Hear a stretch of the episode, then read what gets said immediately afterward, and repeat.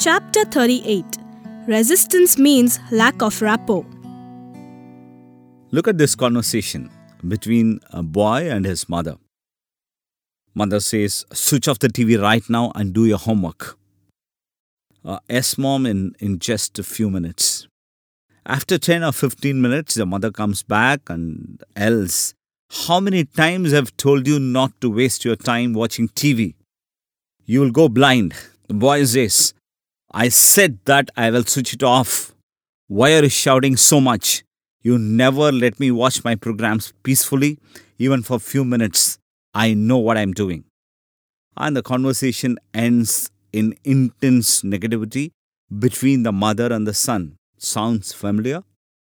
But check this out where the mother goes out to say, John, look at the mess. It looks like a fish market. When are you going to clean it up? Son says, I, I can't do it now, Dad. I'm busy. My room is not that dirty anyway. What work do you have now? I have to meet my friends. The father says, Can't that wait? Cleaning is hardly going to take just few minutes. I told you, I will do it later. Please leave me alone. Do you know what I was doing at your age? Oh, you mean those old days? Times have changed now. It is no more the same, right? It, it goes on and on, and soon enough, both start fuming at each other.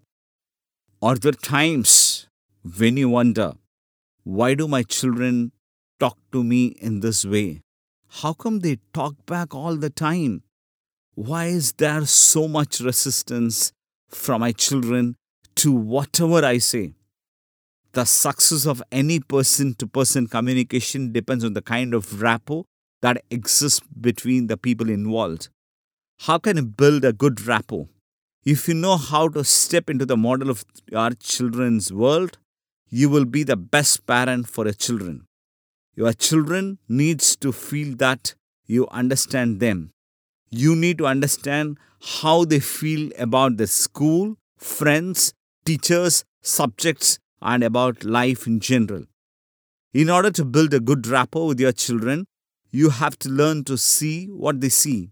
The fact that one of your children's friend hasn't called up as promised may be a bigger thing for your child than a war between two countries, or you are switched to a new job, or your boss threatening to fire you. But if you don't give due importance to such feelings, you are not seeing what they see, and you will never be able to understand what goes on in their mind. Make quality time for your children, for the grievances, and listen to them. Then share your thoughts. Find a solution that works for both of you. I will share one of my experiences with you. A girl was very keen to learn the piano, but her father was totally against it as he was afraid that she would not be able to give enough time to her studies. But the girl was extremely upset. She felt that her father could never understand her. He doesn't have any knowledge of music. He doesn't know that music can help me perform even better in my exams. Then we agreed on a plan of action. The mother sat with both of them to structure a win win situation. The girl gave the following assurance to her mother After joining piano classes, I will definitely either keep up my present grades or will score better. The mother made the father accept the deal. And indeed, the girl kept her promise. In fact, she started scoring much higher than before, and a few months later, her mother wept when she showed me a thank you card that she has received from her daughter. So, before determinately saying no to what they ask, think for a moment.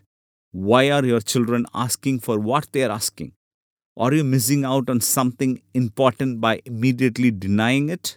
Secret number 38 You don't have to say yes to everything your children ask of you.